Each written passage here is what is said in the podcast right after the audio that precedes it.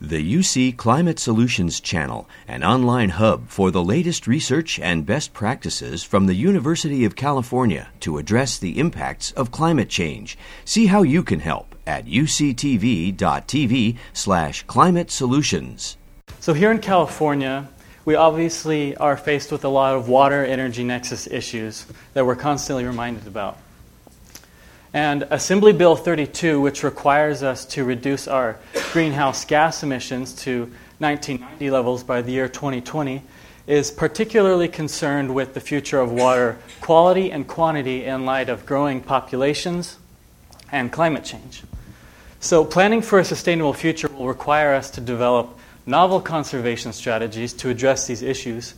And what I want to talk about is installing solar panels on top of canals. I hypothesize that doing this will allow us to not only save water, but be able to produce solar power more efficiently due to the cooling effect that the water has on the panels. The big question, however, is will the benefits of the solar panels, of, of the solar canals, be able to outweigh the costs of the extensive support structures required for spanning the canals? Well, I began looking into this by using three methods for calculating evaporation rates at the locations of all of California's canals and aqueducts, and I found that over 160,000 acre feet of evaporation can be avoided every year by simply shading the water's surface. And then I looked into the water intensity of electricity production here in California. And I found that the current energy mix requires a lot more water for producing energy than solar panels do.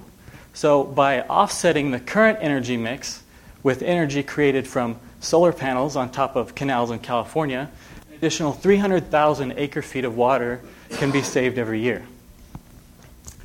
So then I compare um, land based solar power to solar canals that either have a steel truss or tension cable support structure, which reduces building materials, and a net present value analysis that considers aquatic weed operation and maintenance offsets, water cost offsets, land costs, environmental studies, mounting hardware, and the increased evaporative cooling efficiency.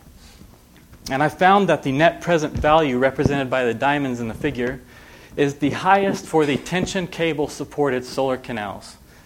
This suggests that not only do the benefits of the solar canals outweigh the costs of their support structures, but they're also potentially more commercial than land based solar power.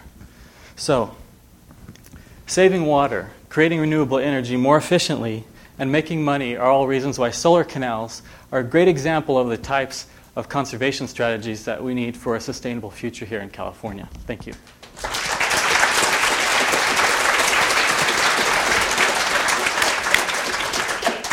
Uh, this is an awesome idea. It's a big idea.